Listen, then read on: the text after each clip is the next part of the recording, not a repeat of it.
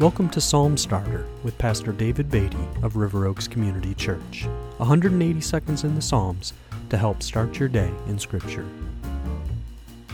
Today we come to Psalm 145, a song of praise of David, we're told in the heading.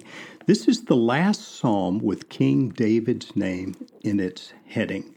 It's also the last of the Hebrew acrostic psalms.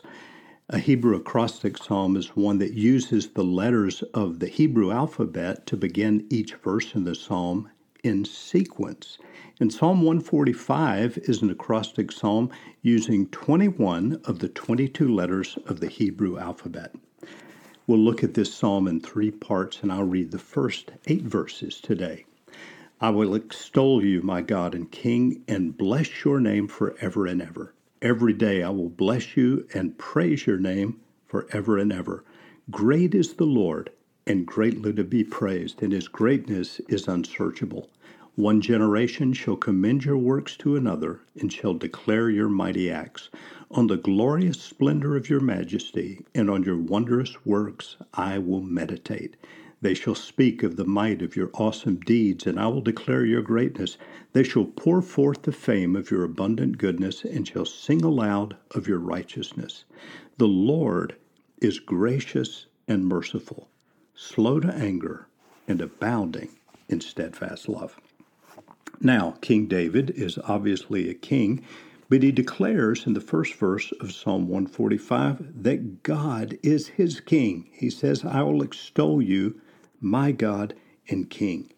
He then says, Every day I'll praise you. Every day I'll bless you forever and ever. And then in verse 3, King David describes the Lord's greatness as unsearchable.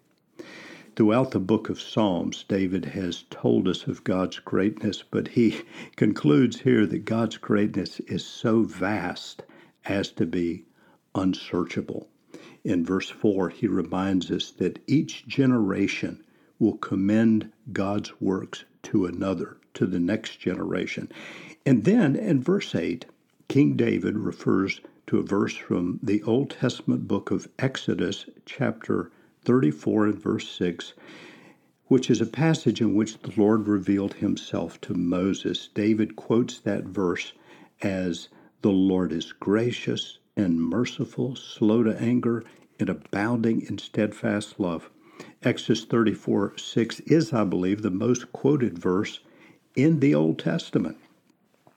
For all of God's unsearchable greatness, we are most drawn to praise Him forever because of these words in verse 8 that the Lord is indeed gracious and merciful, slow to anger, and abounding in steadfast love.